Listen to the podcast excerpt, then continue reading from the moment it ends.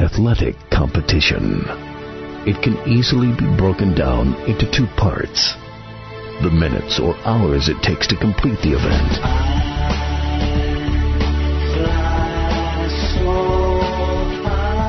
Then weeks, months, and years of joy or heartbreak.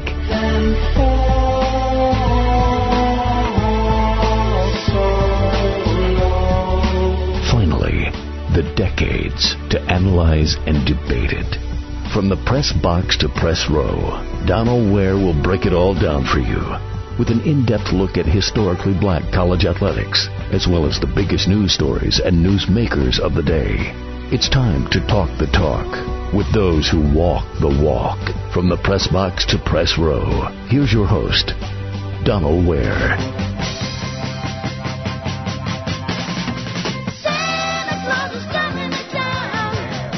You're tuned in to the dopest show on radio from the press box to press row. I am your host, Donald Ware. We are less than two weeks away from Christmas. I continue to be in a giving mood, and today I'm giving my grades to the teams from the MEAC and the SWAC, as well as to Tennessee State. And of course, last week gave my grades to the teams from the CIAA and the SIAC. If you missed that show, you can log on to our website at box2row.com, box2row.com, click on the From the Press Box to Press Row podcast, and listen to that show. You can either listen to that show or download that show.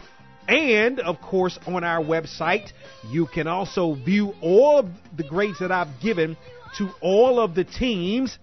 So I've given my grades to the teams from the CIAA and SIAC, as I mentioned, and then also to Tennessee State SWAC teams and MEAC teams. The grades are on the website right now. I'm going to give you my reasoning for the grades that I've given today, right here on From the Press Box to Press Row. A national champion, an HBCU national champion, will be named on Monday. The Box Row national champion will be named on Monday as the Celebration Bowl is taking place in Atlanta on Saturday between North Carolina A&T and Alcorn State.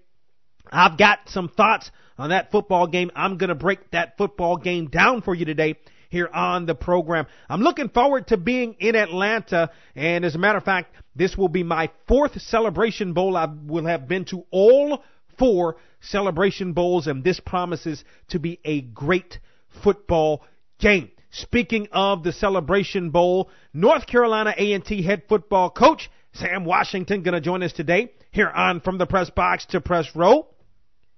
We're also hoping to catch up with Alcorn State head football coach Fred McNair today on the program. So plenty of program to get to today here on From the Press Box to Press Row.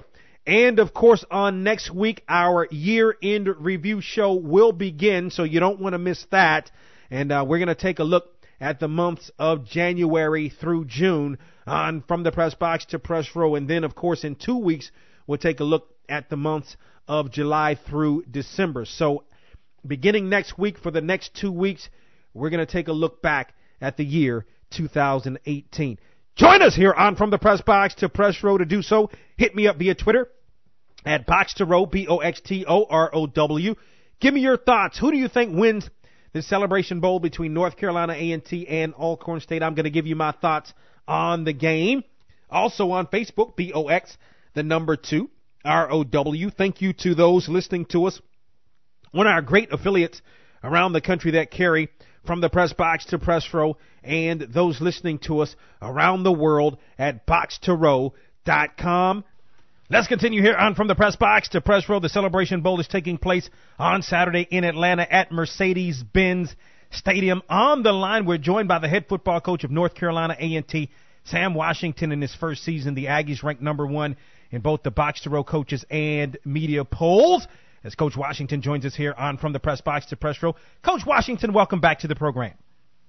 Thank you. Uh, I'm excited to be here as always. Yeah, we appreciate you coming on.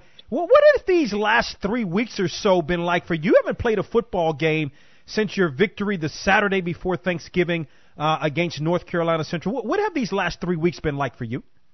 Uh, I tell you what, uh, the anticipation has been very tough. uh, and, and to say the least. But I thought we got quite a bit accomplished. Uh, that very first week, you know, not knowing who we would play, we thought we would just, you know, put all our energy and effort towards uh, just the fundamentals of the game. And you know, you can never um, do too much when it comes to fundamentals and uh, technique. So that's where our focus went, you know, initially. And you know, once we, you know, knew who our opponent would be, uh, the Braves, and then we kind of, you know, toned in on more uh, schematic stuff. Yeah, I think that's interesting. Um, so, sort of getting back to the a little bit back to the basics, right? So, what are some of the things you felt like this team needed to work on? Well, uh, I just, I mean, really, the toughest thing as a coach to coach's eyes. You know, uh, kids' eyes tend to wonder, and uh, so defensively, that was a, a big focus. And then uh, steps. You know, uh, we, we're a vertical team, and we like to go straight ahead and don't step underneath our, ourselves. And uh, so we put a lot of emphasis on hip, hands, and eyes. In tackling, you know, that's that's the one um, thing that concerned me most. You know, being out, you know, three weeks without going live tackling. Uh, so it's going to be very important that we get a lot of uh, pursuit to the football. Get a lot of people running on, on every down. Let me take you back to November 17th because that was a big win uh, over North Carolina Central. I'm not sure if a lot of people saw that coming. Not necessarily the win, but the manner in which you won, 45 um, to nothing over the Eagles. You know, your thoughts on your team's performance in that football game? Well, uh, it was one of the uh, best performances of the year, you know, to say uh, the least. Uh, a lot of it is due to we had everybody back. That was the first game this year. We took our full roster to the ball game uh, since the beginning of the season, and I think that also, you know, played a uh, very uh, important role to our success. And uh, you know, Lamar was uh, spot on, and uh, when he's playing at a very high level, we're very tough to beat. Yeah, I mean, no question about it. Was it was it important? maybe for the players, particularly on on defense, to be able to preserve that shutout? Oh, absolutely. Uh, and two, now we we left there last time we were there. We we left there with a bitter taste in our mouths. Uh, it was a one-sided uh, ball game in their favor. Uh, you know, two years ago when we were there, and then the way that we were treated after the game. Uh, you know, that also left a very uh, stale and bad taste in our mouths. And uh, we didn't forget. We did not forget. Sam Washington is the head football coach at North Carolina A&T in his first season. Joins us here on From the Press Box to Press Row. The Aggies 9 and 2 going to face off against Alcorn State in the uh, Celebration Bowl on Saturday.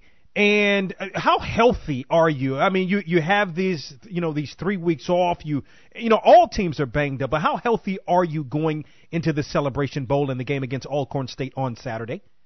Without a doubt, uh, possibly the the best since game one.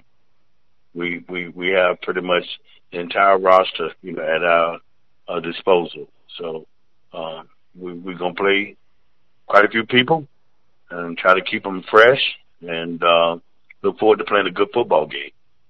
Yeah, you know, this is a rematch, as you know, of course, a rematch um, of the very first Celebration Bowl back in 2015. How how can you compare the, the, the two football, the, really the well the two football teams, meaning compare A and T with two, uh, from 2015 to now, and then also Alcorn State from 2015 to now. Do you think both of, of those teams, meaning the 2018 teams, are better than the teams were in 2015? Well, I'm not sure about that. I think uh, we do some things, you know, better than we did back then. I think we're uh, more familiar with uh, the schemes uh, and what we do. Uh, we're playing with a bunch of guys, at least seven on defense, that have been playing for the past two, three years in a row you know, who had the experience of that first uh, bowl game, you know, as a sophomore. And see, now they four and fifth year seniors, uh, and and they know what to expect, and they know what's um, asked of them, and I think they'll they'll play well. Do, do you have any? It's interesting because it seems like even that year you go back um, to that year in 2015. The, the quarterback at that time was Lenorris Footman, kind of had burst onto the, to the scene, sort of a dynamic quarterback. And then you look at Noah Johnson, maybe a better passer, but certainly can run the football as well. What does Noah Johnson, what some, or some of the challenges that Noah Johnson presents as the, uh, from a quarterback perspective?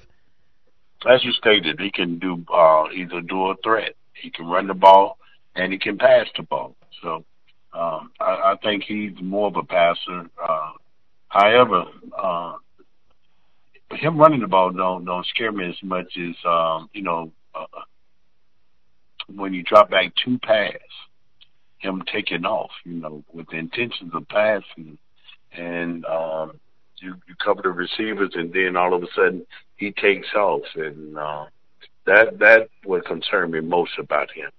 Uh, his ability, you know, to run in open space. If we, if, you know, if he want to run the ball, you know, quarterback runs in between the tackle box, I feel very comfortable and uh, confident. You know, we'll be able to contain him, you know, fairly well. But when he drop back to pass and then take off running, he become a little more of a threat. Sam Washington is the head football coach at North Carolina A&T. Joins us here on the program. A couple of more thoughts, Coach Washington. We appreciate the time. Did, you know, at the beginning of the, of the season, uh, it, it, was P.J. Simmons. Everybody was talking about P.J. Simmons at running back. He was up for the, he was a nominee for the Walter Payton Award. And on the backside of things, Deshaun Waller has sort of been the guy uh, for Alcorn State. Oh, just really, can you speak not only necessarily to Waller, but to their running game as a whole? Well, uh, they're very good at it, and uh, that's a you know concern as well. Um, both running backs are very capable, and uh, what make them a big threat, they have top end speed. So you know once they break, uh, and if they get on the second level, they become you know more of a threat uh, with that speed that can take it you know 70, 80 yards, and uh, you know so it's going to be very important that uh, we get a lot of hats on him and uh, get to him early, and hopefully um, don't allow him to run straight downhill. Does Alcorn State remind you of any team? Are they similar to any team you've played this year?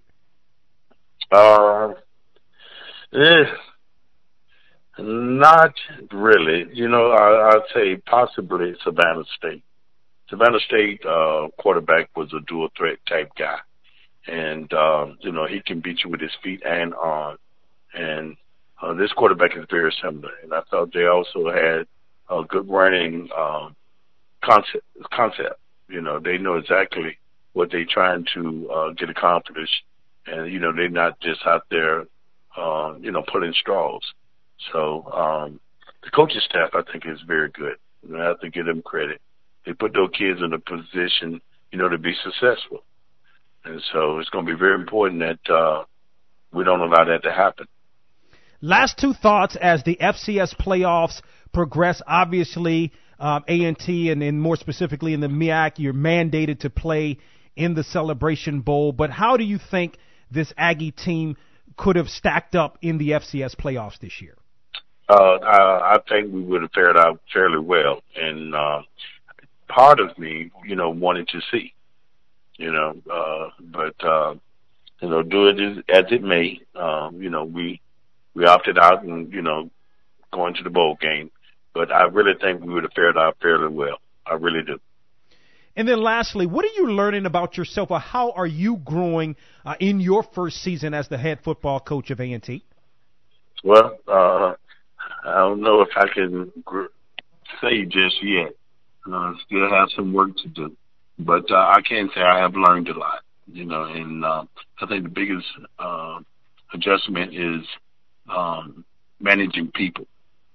You know, you have a you know a bunch of uh, players along with administration and equipment and the training staff. You know, just you know, learning to manage people is possibly you know the one thing that uh, I had to grow most and quickly at.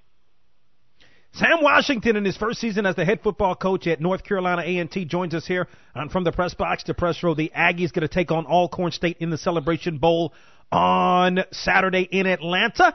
Coach Washington, we appreciate the time. We look forward to seeing you in Atlanta. Absolutely. I will be there. Sam Washington, the head football coach at North Carolina A&T. Still to come, I'm giving my grades to the teams from the MEAC and I'm going to have a preview of the Celebration Bowl, North Carolina A&T and Alcorn State up next, giving my grades to the teams from the SWAC as from the press box to press row rolls on. Mommy, where are we going? To the grocery store, honey. Oh, goody, Mommy. Can we buy an original bag of Marjorie's beef jerky? Of what? An original bag of Marjorie's beef jerky. It's really good, Mommy. Dad let me try some, and I couldn't help myself, and I ate it all, and I was hoping that you could, like, help me replace it before he comes home from work. Why would you eat all of Dad's beef jerky? Mommy, I couldn't help myself. Marjorie's beef jerky is so good, and Daddy says it's good for you. Well, it sounds like we had better buy two bags to avoid this from happening again. Thanks, Mom. Marjorie's Beef Jerky, the best beef jerky on the planet. You can also purchase Marjorie's Beef Jerky online at marjoriesbeefjerky.com. That's marjoriesbeefjerky.com or call them toll free 844 340 7613. Marjorie's Beef Jerky, the best beef jerky on the planet. From the press box to press row and box2row.com, your HBCU sports leader.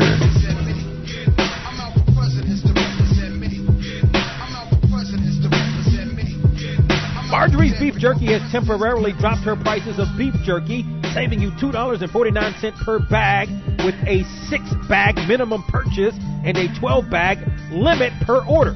$8.25 for shipping up to 12 bags. The offer is only good while supplies last. Use promo code PICKANY6, pick any, the number 6. Go to marjoriesbeefjerky.com and order your bags of beef jerky right now using the promo code PICKANY6. Let's get right to it here on From the Press Box to Press Row. I'm giving my grades to the teams from the SWAC. We're going to do this thing in alphabetical order. We're going to start with Alabama A&M, who finished six and five overall. And listen, this was a pretty good season. It was Connell Maynard's first season as the head coach at Alabama A&M. He had some a little bit of talent. He had some talent to sort of work with. I think one of the things that Connell Maynard did well was he made the talent better. You know, you have a quarterback like an Aqeel Glass um, who was who had a you know, he had a pretty solid season, I guess, last year, but when you look at his numbers on this year, 2,426 yards passing, 20 touchdowns to just nine interceptions on the season. This was a young man that really got it done. I thought in the uh, in the running game that uh, that Alabama A&M did a really good job in the running game. I know Jordan Bentley continued to kind of uh, fight some injuries as the season went along, but there were some other guys to go to, like Trevin Walters, for example, for Alabama A&M. So I thought their offense was definitely pretty good. And when you look at Alabama A&M from a defensive standpoint, I mean they weren't bad defensively. Linebacker Armani Holloway was an all-conference player, 108 tackles on the season. And then Yurick Bethune up front was really good, nine and a half sacks on the season, 16 and a half tackles for loss he was a box to row All American. I mean, when you look at the when you look at the schedule, you know, North Alabama was making that transition to FCS, a, a Division two program, um, where Alabama A&M lost that game. You know, they had a tough loss to Southern, um, you know, a tough loss to Alcorn State, a, a, a 13 point loss to Grambling. So I thought that Alabama A&M was right there in the hunt towards the latter part of this season in a, a pretty good season, I thought, a solid season, I would say, in Connell Maynard's first year. I gave the Bulldogs a C plus. Alabama State was four and seven on the season. It looked like Alabama State I tell you, it looked like they may do some damage this year with that victory over Alcorn State. But ever since that victory is about the fourth or fifth game of the season, things did not go well for Alabama State. And they actually started off the season pretty slow, but a big win over Alcorn State. They didn't uh, run the football well at all, about 110 yards rushing per game. They didn't pass uh, the football particularly well, although, you know, uh, Kadaris Davis, um, 10 touchdowns to 7 interceptions, completed about 53% of his passes on the season. And then from a, when you look at Alabama State, from a defensive perspective, I mean, they gave up in excess of 450 yards of total offense per game. I will say for Alabama State, I mean, you're looking at a tough schedule. Listen to this schedule. They get the overtime victory over Tuskegee to open the season.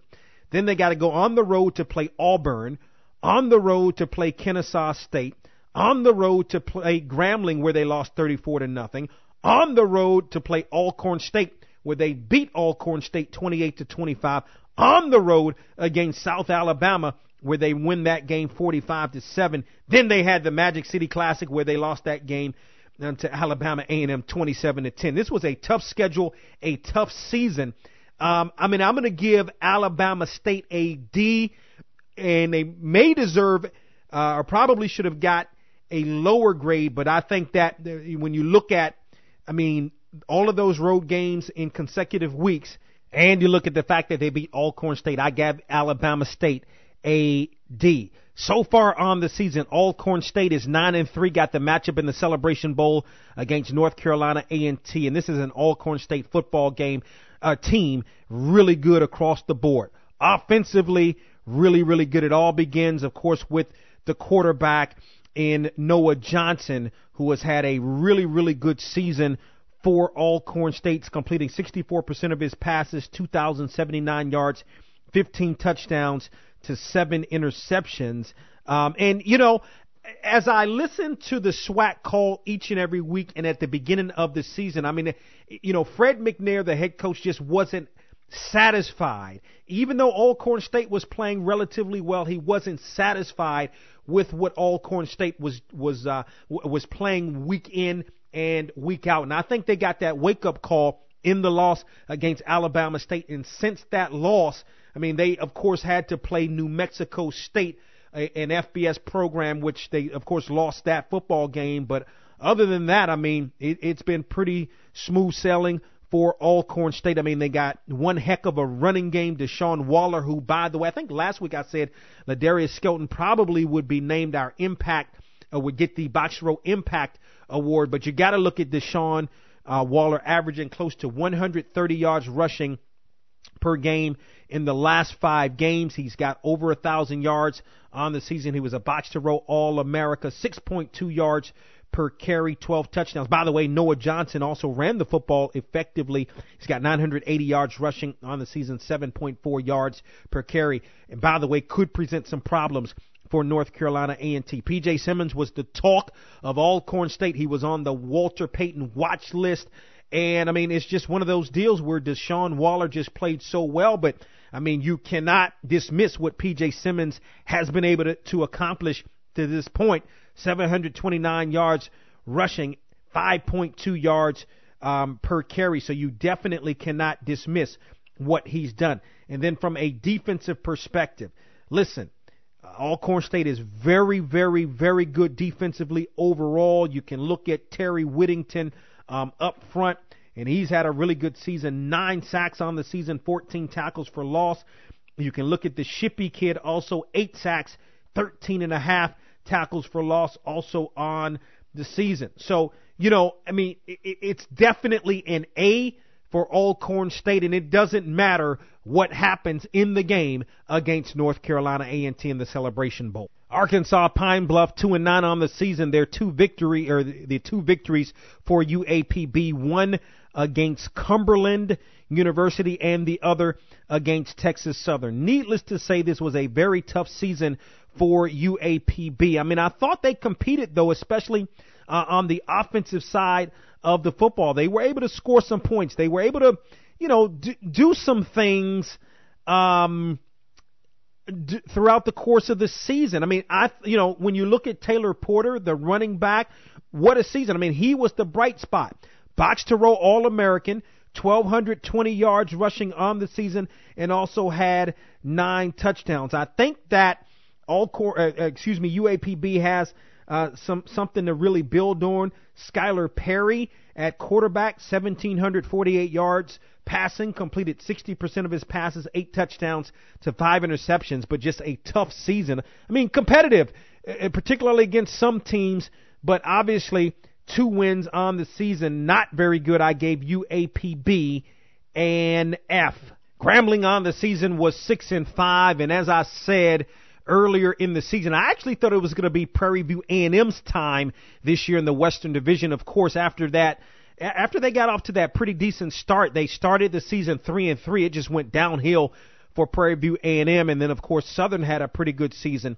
But you know, every team when you look across the board uh, at the Division One HBCUs, pretty much every team had a bad loss on the season. But Grambling was one of those teams that didn't have a bad loss. Yes, they had five losses, but none of the five losses uh, I would characterize as bad losses. Remember, you're looking at a Grambling team that started out in a really in a two quarterback system to start the season. I mean, they had, I mean, you know, I mean, it wasn't going to be easy um, from a quarterback perspective in terms of replacing a two-time bo- or a box to row All-America quarterback. But Geremy Hickbottom was the guy that ultimately um, got most of the reps on the season, the guy that uh, should lead this program offensively, at least moving forward. 56% of his passes completed for close to 2,000 yards, 16 touchdowns, and nine interceptions. And, you know, from a running perspective, I mean, I thought that uh, uh, Grambling was able to run the football effectively well. I, I thought it may be uh, a, a better season defensively, uh, particularly when you're talking about up front for Grambling, and, and it really just didn't materialize. I mean, obviously, Darius Christmas, uh, a two-time now box to row All-American, 11 tackles for loss on the season, five and a half tackles or five and a half sacks on the season was really good. Um, you know, I mean, they, you know, listen, you know, I thought uh, Grambling would be a little bit better defensively ultimately as a whole. Uh, it was not, but I think this was more of a rebuilding season, quite frankly, especially on offense for Grambling. I gave the Tigers a C plus.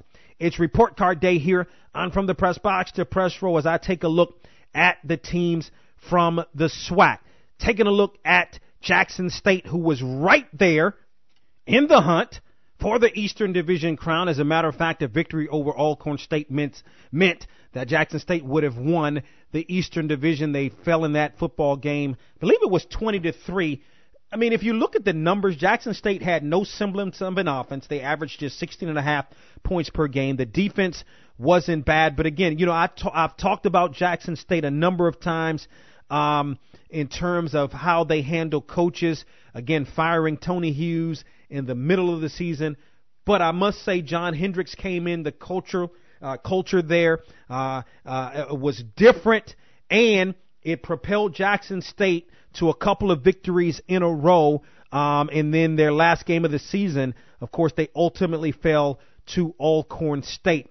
So, you know, with that being said, I still don't like the way, uh, you know, just with history, and I hate to keep harping on it, but at the end of the day, Jackson State not bad. I mean, five and five when nobody expected you to be anywhere near the Eastern Division crown.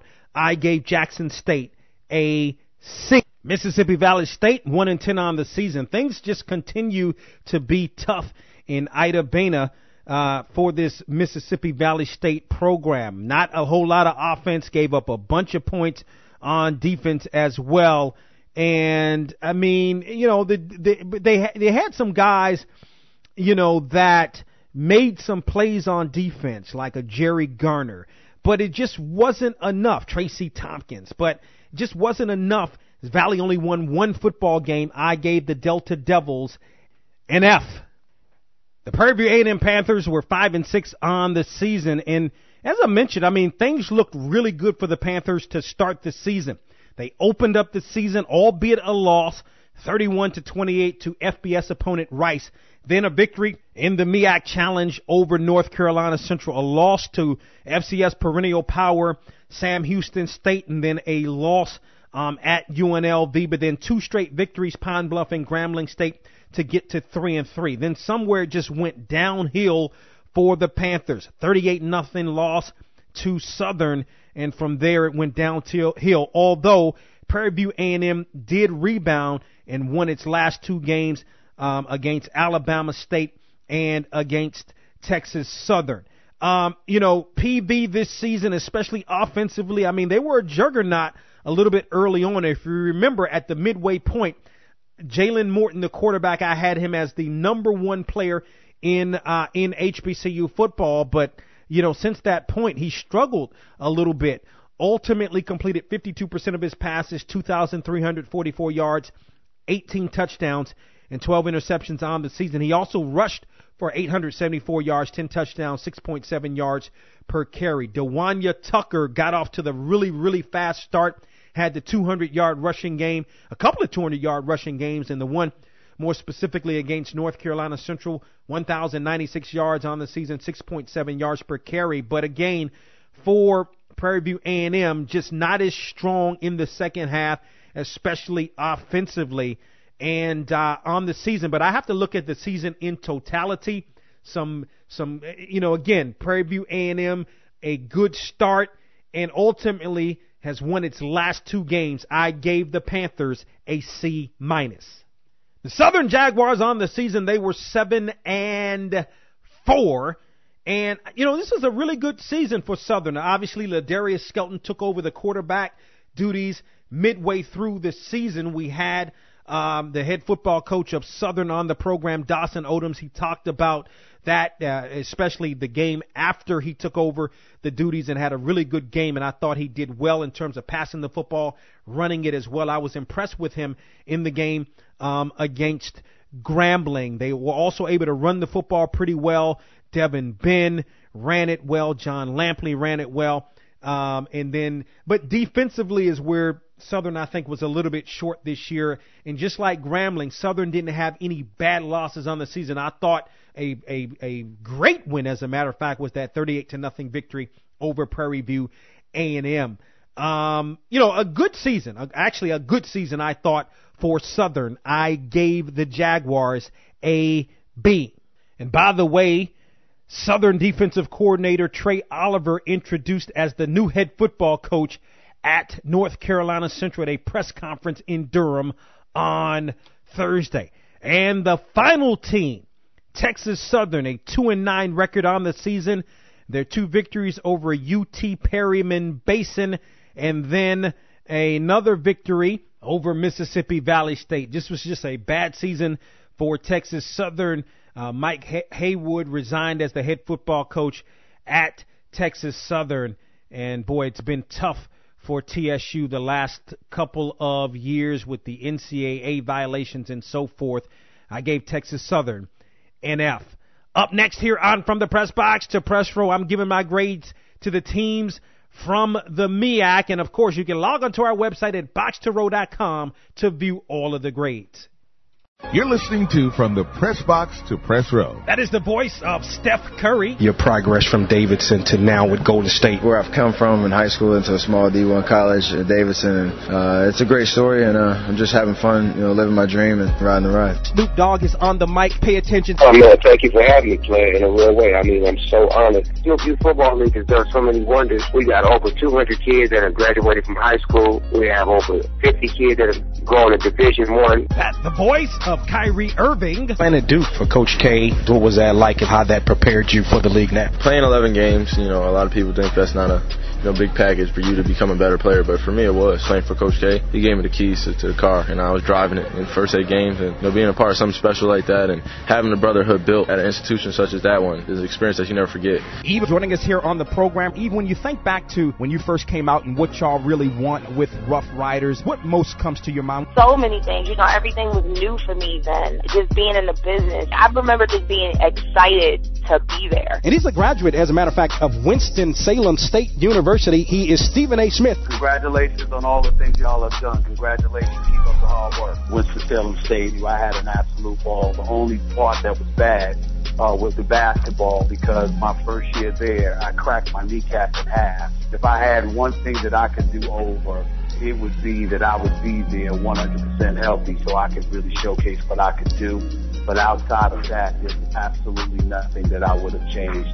It was the greatest years of my life. Joined by Kevin Hart. Right now, I'm on cloud nine. This is the time where I'm in demand, so you make the best of it. You pick great projects, you get behind them, and you put them out. And the goal is to keep them coming. Uh, at the end of the day, I'm trying to become a brand. So that's making sure that you're in control of your destiny. And right now, I am. Heavyweight champion of the world. He is Deontay Wilder. We're finally here. It's been a long journey for us. We took the long road, but now everything is speeding up. We're, we're here now. So let's go, baby. America Group's on to your next heavyweight champ of the world. I am here. I have arrived. I'm not going nowhere. So come on board. Let's show me some love, America. And I am the heavyweight champ of the world, Deontay Wilder, baby. I love y'all guys and peace. God bless. Ice Cube has been our guest. Hey, man, thanks for letting me talk a little music, uh, movies, and sports. Hey, my favorite three topics. Ron Rivera, the head coach of the Carolina Panthers. You know, a great player. Did you see yourself as a coach? You know, it's interesting. I, I've been told a lot of times by a lot of people, boy, you know, you're kind of like a coach on the field. I always felt at some point, yeah, I'd probably get into coaching. It all started because of my son wanting to play football, and I've always told him that if he ever played, I would want to coach and be there. On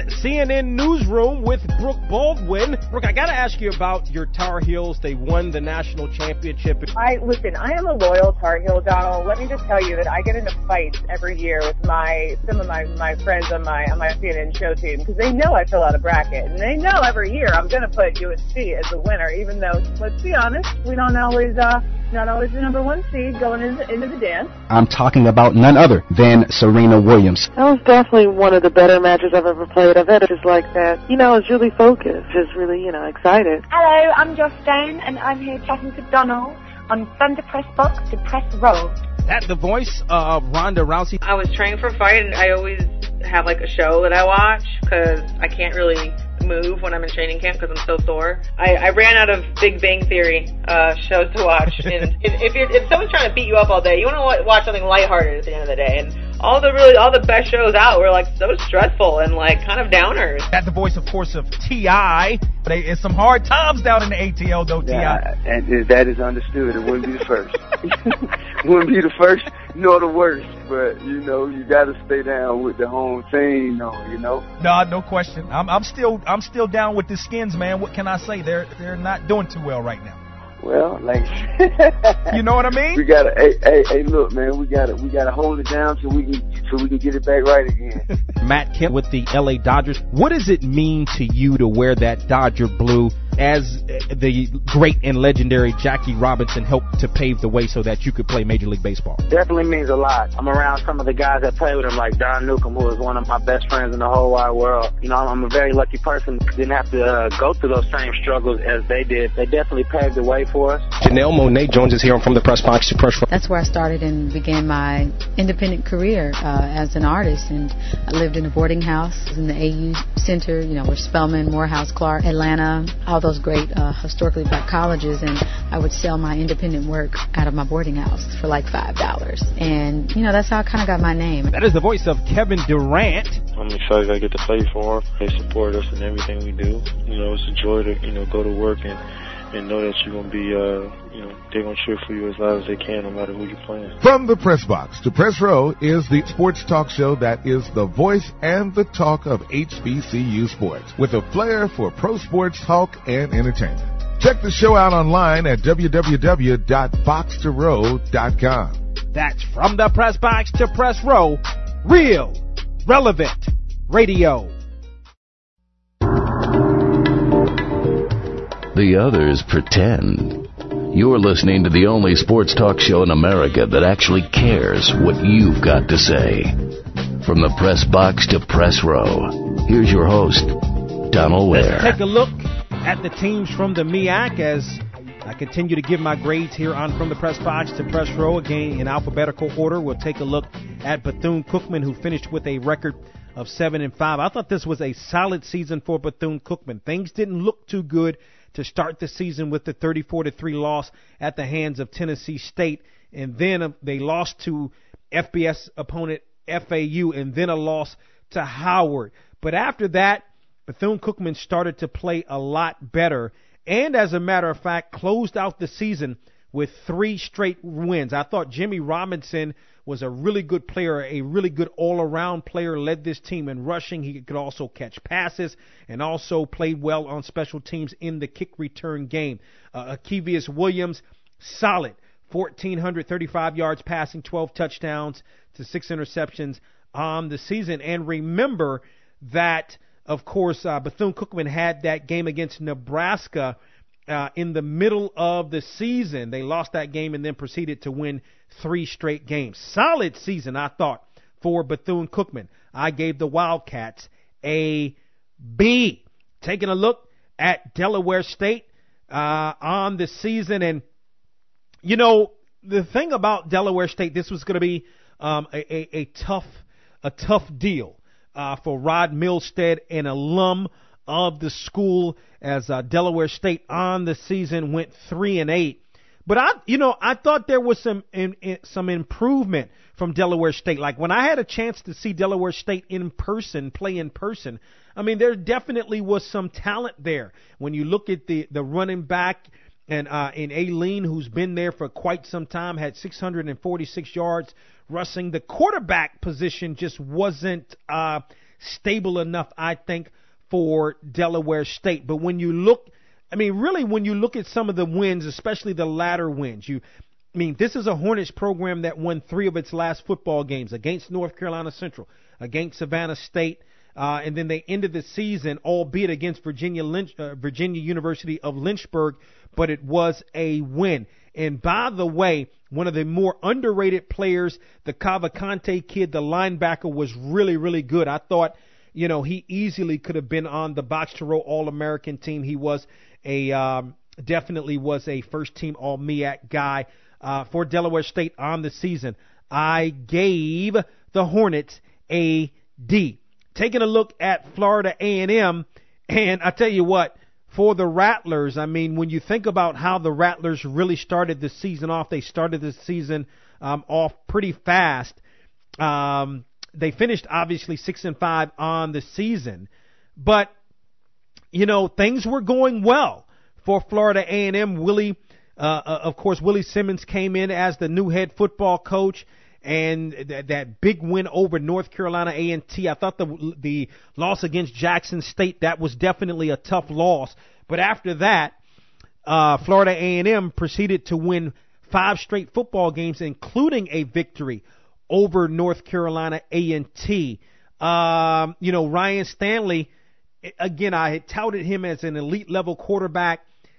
You, you know, the second half of the season, he wasn't as good as he was the first half of the season. 12 interceptions on the season to 17 touchdowns, 60% of his passes completed, 2,519 yards. He's going to be back on next season. They had a semblance of a running game, averaging 158 yards rushing. Some good receivers: Xavier Smith, Chad Hunter, Marcus Williams, uh, Azende Ray. These guys were really good. And then I also thought that the defense a little bit underrated. I thought it was a solid defense, but man, I mean, when you look at Florida A&M, got off to the five and two start, um, and they're six and two really lost its last three games and a shot at the MEAC championship.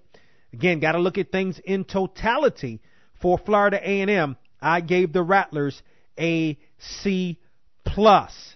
Howard was four and six on the season, and it, it it was supposed to be a promising season for Howard, especially after going toe to toe and beating Bethune Cookman 41 to 35, a pretty good showing to open the season against FBS opponent Ohio. But then that loss to North Carolina Central, a couple of losses mid-season while they were still in the running to South Carolina State and Norfolk State definitely didn't help. Caylin Newton um, was better than he was last season, but his interceptions still a little bit too many. 17 interceptions on the season. His completion percentage better, but uh, you know 51%. I think he's going to continue to get better. Of course, Mike London uh, left Howard is now the head football coach at William and Mary.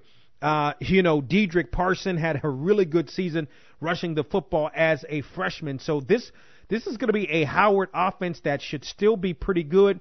Uh, Jaquez Ezzard, Kyle Anthony, Jaquez Ezzard, 26.6 yards per reception, was a box to row All American. Kyle Anthony had a really good season as well. That tandem is really, really good. Where Howard struggled was being able to stop anybody defensively was definitely a struggle for the Bison. I gave the Bison a C minus. Taking a look at the Morgan State Bears on the season, and I mean when you think about Morgan State, they were four and seven on the season. Um, big win against A and T, and you thought, okay, well they played well against Albany um, the week before, and I was like, you know, I wouldn't sleep on Morgan State, and they definitely came uh, into Greensboro and won that football game against North Carolina. A&T had a week off, then proceeded two weeks later to, to lose to South Carolina State, got the victory over Savannah State, so it was going okay. But then the loss to Howard, lost to Bethune Cookman, you know, it it it. Uh, I thought Morgan State's defense was better in the first half of the season than it was in the second half. In terms of from a quarterback um, standpoint, they they had a couple of guys, and DeAndre Harris wasn't really consistent enough. Um, they had DJ Golat uh, Jr. Uh, who who who who came in also. Um, you know, I thought that the the Bears were going to be a little bit better defensively, and ultimately they weren't. Still, I'm not going to discount the win against uh, North Carolina A&T. So on the season, I gave Morgan State a D. Norfolk State was four and seven on the season, and this, you know, it, it looked like for Norfolk State this was going to be a season, perhaps a turning point um, in terms of being able to be uh, in the conversation as one of the better teams in the MEAC. And you know, Juwan Carter, he just he he he he had a good freshman year and um, you know he he he had some moments. Let's put it like that. He had some moments this year. 13 touchdowns to 14 interceptions definitely was an issue. I thought Marcus Taylor, the receiver, was really good, and he was good in the return game as well. Defensively, uh, Norfolk State wasn't bad. Nigel Chavis, the leader of that defense, but you know obviously just wasn't good enough for Norfolk State and on the season, I gave Norfolk State a D. North Carolina A&T is nine and two on the season. And I mean, what can you say? I mean, the Aggies had really two bad losses this year. Otherwise, you know, A&T would be 11 and 0, particularly the loss against Florida A&M because that's a game that they had and uh, didn't play well in the second half at all. Marquel Cartwright Another 1,000 yard rushing season, 1,002 yards on the season so far, seven touchdowns. A nice change of place, uh, pace in Jermaine Martin, who averages 7.1 yards per carry. Sir, certainly, Lamar Raynard got off to the very slow start, but he's come on the second half of the season. 56% of his passes completed, 1,607 yards. Even though he struggled, only five interceptions on the season to 17 touchdowns. Elijah Bell is now healthy once again, and then the defense for A&T just absolutely tremendous. The box to row, Willie Davis, National Defensive Player of the Year, defensive end, Daryl Johnson has been simply sensational. Matter of fact, he was a first team All America in the little AP uh, All American uh, uh, team as well. Ten and a half sacks, 18 and a half tackles for loss on the season. Doesn't matter the way it goes for North Carolina A&T in the bowl game against Alcorn State. The Aggies get an A. North Carolina Central on the season made the coaching change as I mentioned a little bit early on. North Carolina Central five and six on the season. It uh, should have been a much better season for North Carolina Central than it ultimately ended up being. I never saw the fact that Central would lose to A&T 45 to nothing. Tough loss against Bethune Cookman, which essentially put North Carolina Central out of the running for the MEAC championship game and then a a uh, not game but the MEAC championship and then a surprising loss to Delaware State. Isaiah Totten, the running back, was good this year, 5.5 yards per carry um, on the season, first team All MEAC. The quarterback deal um, was okay, uh, but, but it, it could have been better for North Carolina Central, and then the defense wasn't as strong as it's been in years past. But Devontae Reynolds was really, really good, the safety for the uh, Eagles this year. Uh, ultimately, on the season for North Carolina Central, I gave the Eagles a C. Savannah State, another tough season for Savannah State, uh, and of course for Savannah State, the last season for the Tigers in the MEAC and the uh, and uh, FCS two and eight on the season. I mean, I thought at least Savannah State was somewhat competitive, um, but again, only two wins on the season for the Tigers. Devon Gibbons, uh, the quarterback, uh, you know, he he he he needed to be better uh, this season. The I, I know that uh, certainly. Um, that Savannah State was counting on him to be a little bit better, and Savannah State um, just not a very good season, quite frankly. I gave the Tigers a D minus. The last team on the season uh, to uh, well report card, at least in the MEAC, uh, for South Carolina State, who was five and six on the season. And you know, South Carolina State started this season off really slow. As a matter of fact, I had a chance to see them in person against North Carolina A&T. I can remember thinking this is not a very good football team at all. But then they proceeded to win four straight football games: Delaware State, Howard, Florida A&M, and Savannah State before losing the last game of the season 21 to 17. Maybe if they had won that game, I think the grade may have been higher for them. Tyrese Nick, the quarterback, more of a running quarterback, uh, was okay passing the ball, but definitely more of a runner. 908 uh, three yards rushing on the season, with also 12 touchdowns on the season as well. Not a typical South Carolina State defense. No Darius Leonard uh, on the season, um, or that type of player certainly. But you know, not a bad season at all for South Carolina State. I gave the Bulldogs a C. Up next, after this time out here on From the Press Box to Press Row, I'm going to give you my grades to Tennessee State and to Hampton, as well as previewing the Celebration Bowl. Mommy, where are we going? To the grocery store, honey. Oh, goody, Mommy. Can we buy an original bag of Marjorie's beef jerky? Of what? An original bag of Marjorie's beef jerky. It's really good, Mommy. Dad let me try some, and I couldn't help myself, and I ate it all, and I was hoping that you could, like, help me replace it before he comes home from work. Why would you eat all of Dad's beef jerky?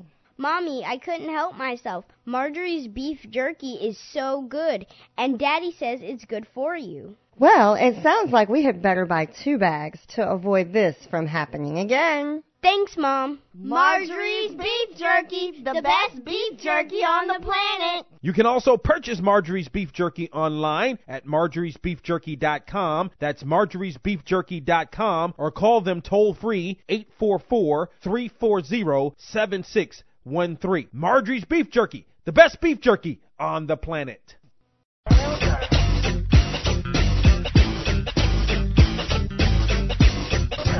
It's Donald Ware from the press box to press row.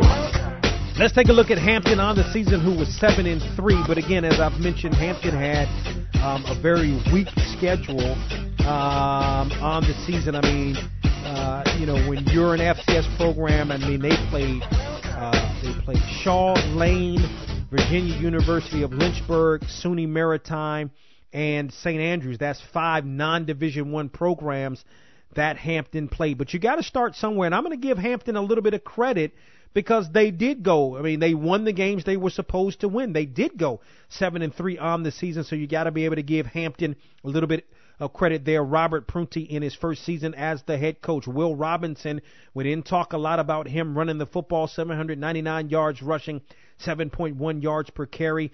Uh, Delman Williams, 22 touchdowns on the season, 2,035 yards passing, 63.4 completion percentage. You know, it's just a weird season for Hampton because they weren't in the MEAC, and so we didn't talk a whole lot about them uh, throughout the course of the season. But nonetheless, I mean, you gotta give Hampton a little bit of credit, and I did. I gave Hampton a C plus. Finally, Tennessee State was four and five on the season, got off to the good start, a win over Bethune Cookman, a win over Eastern Illinois, hung tough with SEC opponent Vanderbilt losing 31 to 27. Then it just went downhill for Tennessee State. Now, I'm not really sure where I can put my finger on this because Tennessee State has had some good teams, um, and it started off uh, pretty well, but then ultimately just you know something uh, happens. The quarterback play, Demry Croft, Michael Hughes, they had two guys that could get it done. Uh, they weren't bad in terms of in the quarterback play, uh, quite frankly. But the thing about Tennessee State, they just couldn't stop anybody. I mean, when you're giving up 430 yards of total offense per game and giving up 32.1 yards, uh, or 32.1 points per game, and you're scoring 29.3, it's just not going to be. It's just not going to get it done at the end of the day. And uh, for Tennessee State, I gave the Tigers a C minus. With the remaining time, let's take a look at the matchup in the Celebration Bowl between North Carolina A&T and Alcorn State. And I mean, I think it's going to come down to this. There's a lot of variables, a lot of factors in this football game, but you got a really, really good running football team, one that averages somewhere around 285 yards rushing per game against a run-stopping defense, only giving up A&T, meaning their defense 72 yards of uh, rushing yards per game. So something has definitely got to give there. I mean, again, I've talked about the running game, um, and you know, quite frankly, uh, A&T has just done a really good job of shutting down running games all season long. I think where the Aggies are vulnerable uh, in a couple of different places where Alcorn State may be able to make some things happen. Uh, number one in the pass game, Noah Johnson is a smart quarterback. Um, he's one that can pass the football, but he's also one that can run the football. So one of the things that gives the Aggies a lot of problems is a running quarterback. And you heard Sam Washington mention he's definitely concerned about what Noah Johnson is able to bring to the table. I think A&T probably will do a good job of of shutting the run down, but you're talking about not only a good running game for Alcorn State, but you're talking about a good offensive line as well. But I think if I think uh, if Alcorn State is to have success against A&T's defense, it's going to be passing the football, and I'm not talking about long bombs down the field. I think the Aggies are pretty solid. They're obviously going to be they're down Mac McCain, who went out with a season-ending injury early in the season, but Tamadre Abram is really good on one side of the corner. But I just think overall the secondary is solid for North Carolina A&T. When I look at North Carolina A&T's offense, it's really it's it's it's playing very very well. Started off the season maybe not so good, especially in the passing game. Um, I think one of the keys, Khalil Carter uh, was in a car accident. Uh, he broke his leg over the Thanksgiving break. He's the backup quarterback, so he's going to be out. So it's going to be imperative that the A&T offensive line protect Lamar Raynard. But I think you know Elijah Bell at the wide receiver position is very healthy. The running game is really really good for North Carolina A&T, and it also has a really good um, offensive line as well. The offensive line is playing extremely well. Uh, defensively for Alcorn State, this is a good Alcorn State defense. We talk about the SWAC, and when you talk, uh, you know, uh, the the the the the misnomer is that they don't play defense in the SWAC. Well, I'll tell you what, Alcorn State plays defense. They're very good up front. So you got to be aware of that. They're able to rush the passer. Um, they got some really good athletes on that defensive side of the football as well. This is going to be a really, really good football game. Um, it's going to be another close football game. I think all of the games have been decided by seven points or less in the uh, the the three previous celebration bowls and I think that's going to be the case again on Saturday in Atlanta. I'm going to be there. I'm going to be part of a great pregame show, and uh, you don't want to miss that. And you can log on to our Twitter page or our Twitter account to find out a link or to find a link where you can listen to the pregame show. My time is about up. I thank you for yours. Thank you to Sam Washington, the head football coach at North Carolina A&T, for joining us today here on From the Press Box to Press Row. The Box to Row All America team is on our website at boxtorow.com. The Superlative Awards are on our website at boxtorow.com. Also, the report cards are there as well. The next two weeks will be year end review shows, so be on the lookout for that on the radio station that you're currently listening to. And always remember to support those that support you. From the Press Box, the Press Row is presented by DW Communications.